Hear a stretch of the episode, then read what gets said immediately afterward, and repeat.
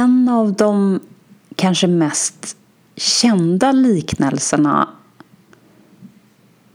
efter Jesus är liknelsen om den förlorade sonen.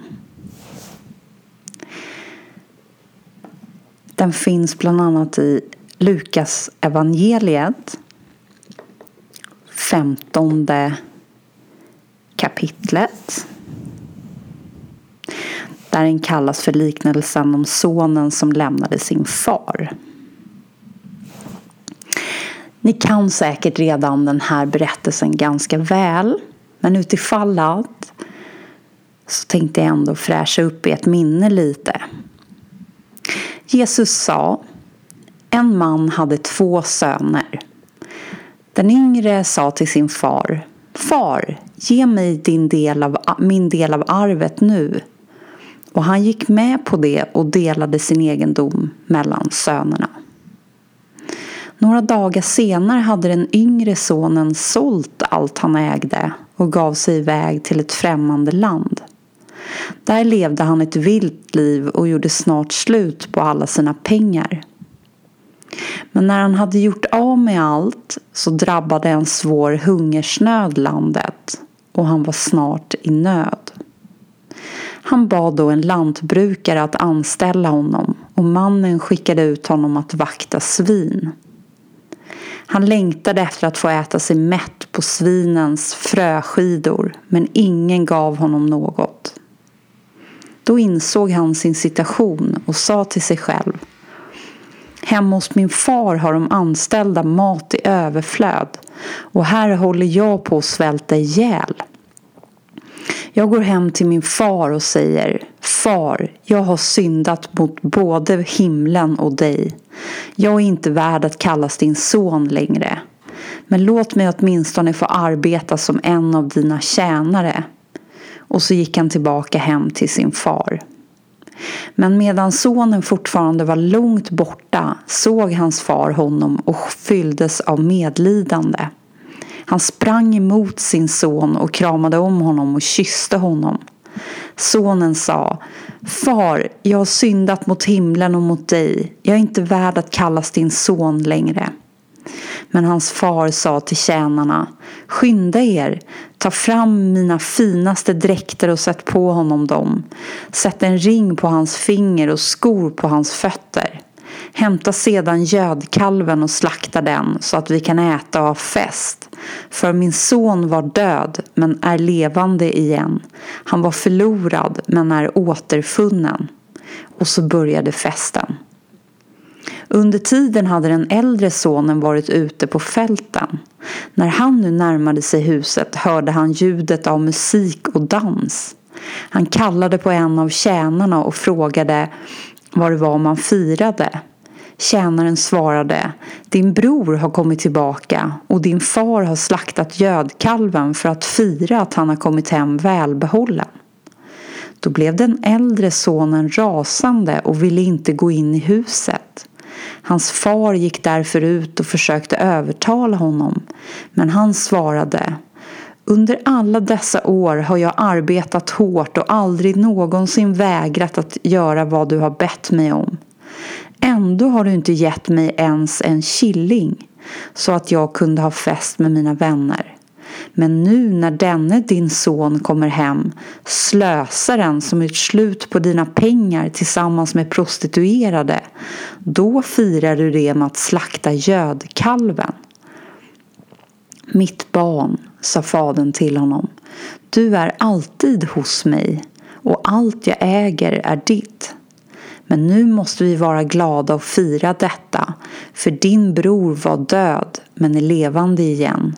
Han var förlorad men är återfunnen.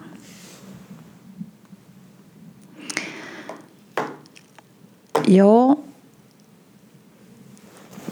den är väldigt den är väldigt bra den här liknelsen och den jag skulle vilja säga att den har flera olika dimensioner i hur man kan tolka den.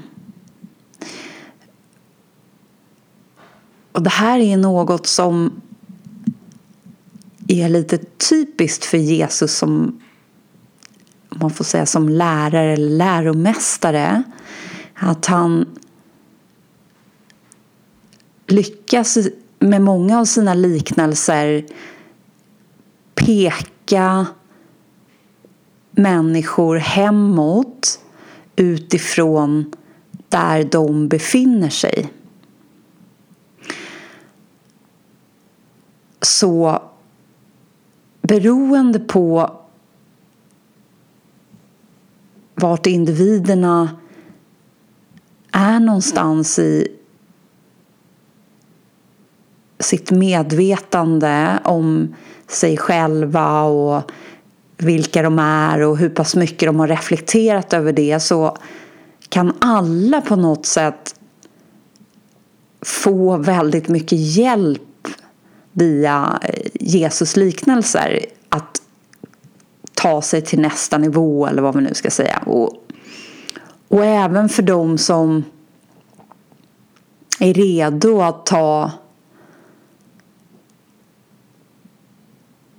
det sista steget som egentligen inte är något steg annat än att inse att de egentligen aldrig har varit någon annanstans än hemma hela tiden så är liknelserna också väldigt direkta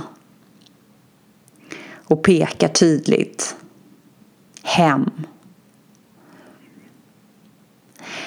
Och den här liknelsen är ju framförallt lätt att lyssna på och tolka utifrån den förlorade sonens perspektiv. Där han vill ge sig ut i världen och stå på egna ben. Han går in i föreställningen att han är en egen separerad individ. Han är sin egen person som ska klara sig på egen hand. Han är inte ett med, med det som är utan han, han är en egen separerad enhet och han ger sig ut i världen och så småningom så leder hans liv, hans dröm som separerad till lidande. Något som Buddha var väldigt tydlig med i sin lära också att begär för världen kommer ofrånkomligt att leda till lidande. Och lidandet kan vi se till en början som något av ondo, något som vi vill bekämpa och bli av med och slippa undan. Men till slut så kommer vi till insikt om att lidandet också blir vår väg tillbaka hem. För skulle inte lidandet finnas där så skulle vi ju inte längta hem. Då, då, det, det som har en riktigt bra dröm till slut så skulle vi ju fullständigt förlora oss i den drömmen därför att ingenting i drömmen skulle vilja få oss att vakna. Så när den här sonen till slut upplever det här lidandet så väcks hans minne och hans längtan efter något som han har haft och som han tog för givet och som han nu inte längre upplever att han har. Och till slut så ödmjukar han sig och han kommer hem och är redo att stå och tjäna sin fader. Han, han gör inget anspråk på att få komma hem som sonen som hade en given del av allt det som fadern står för utan han, han är redo att anmäla sig som en tjänare som, som enbart vill tjäna sin fader och, och han känner att han är tacksam över om fadern tillåter honom att göra det.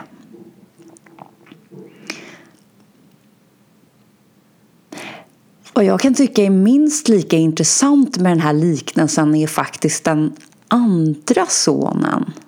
Han som hela tiden stannar kvar hemma på gården.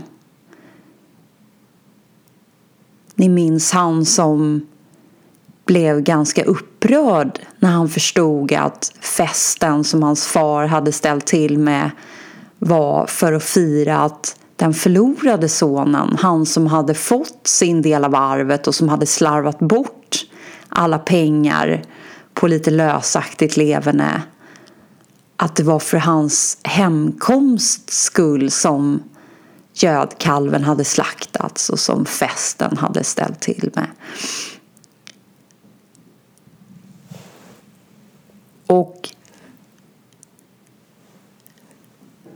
när han klagar lite grann hos sin far över varför han ställer till med fest så säger han ju att han själv har varit hemma och gjort alla sina plikter. Och hans pappa har aldrig ställt till med något kalas för hans skull.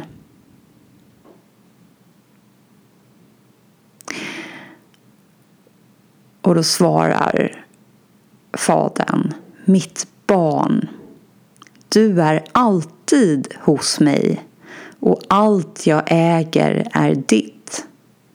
Men nu måste vi vara glada och fira detta för din bror var död men är levande igen. Han var förlorad men är återfunnen. Och det första här är väldigt intressant. Du är alltid hos mig och allt jag äger är ditt.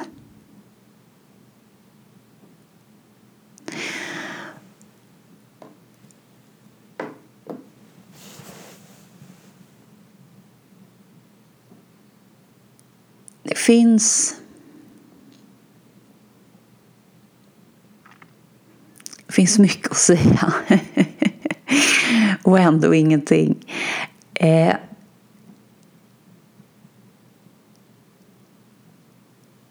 på något sätt tycks det som om vi behöver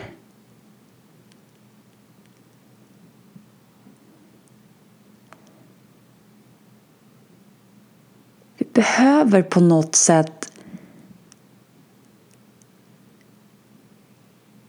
glömma bort en stund.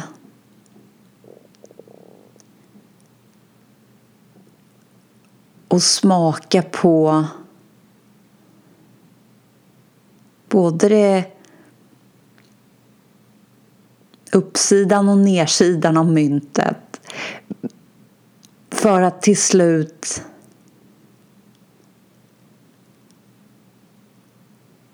både ödmjuka oss men framförallt också uppleva sann tacksamhet över det som egentligen alltid har varit vårt.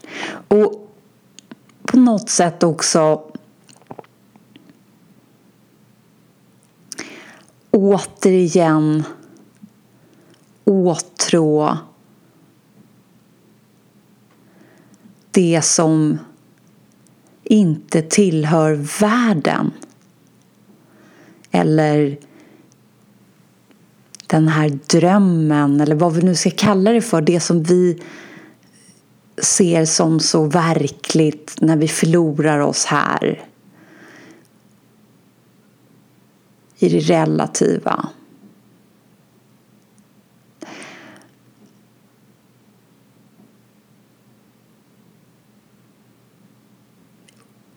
Och det finns ju såklart flera andra som har uttryckt det här på snarlika sätt men betydligt kortare än den här liknelsen.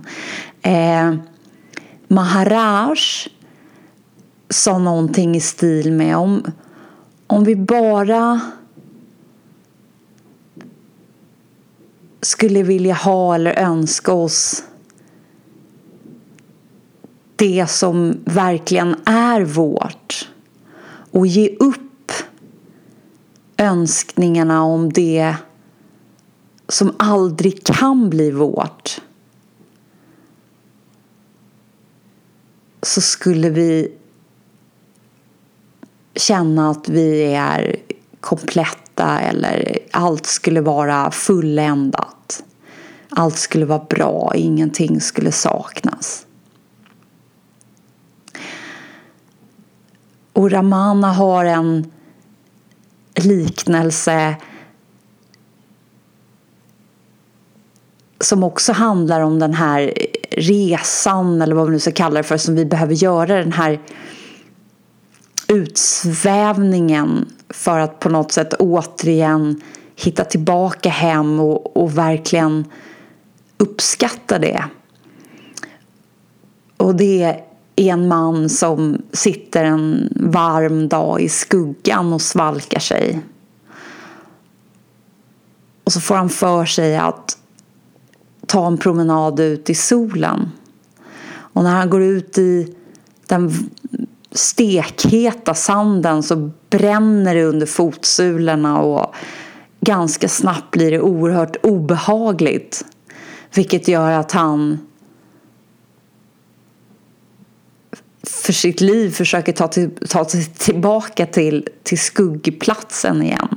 Och när han till slut lyckas med det så pustar han ut och riktigt känner hur fantastiskt tacksam och glad han är över att återigen vara tillbaka i skuggan.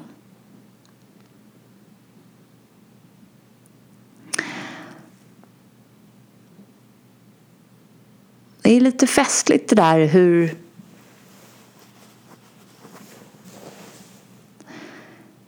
Jag är övertygad om att de flesta av er, av oss, kan känna igen oss i att inte riktigt kunna njuta och uppskatta allt det som vi har och som vi varje dag faktiskt tar väldigt mycket för givet. Förrän det kanske är förlorat eller på väg att förloras.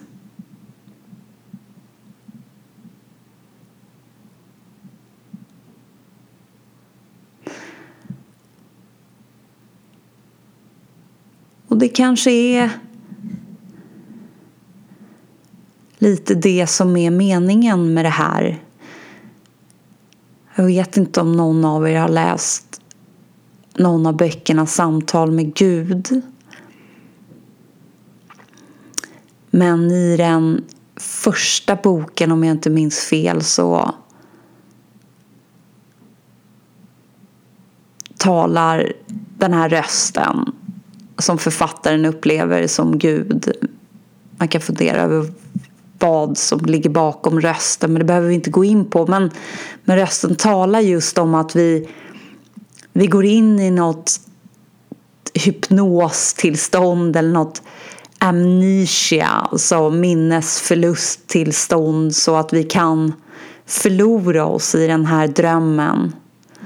Glömma bort vad vi egentligen är och, och jag ska inte säga varifrån vi kommer som att det är någon annan plats utan mer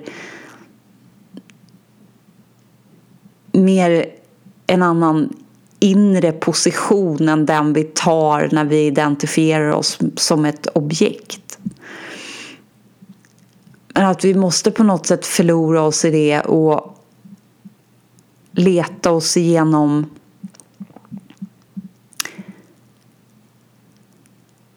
den resan eller alla de erfarenheterna för att till slut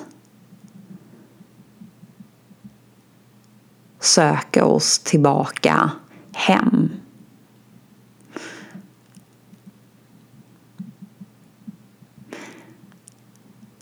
Och hem, ja. Jag sökte Gud och fann mig själv. Eller jag sökte mig själv och fann Gud.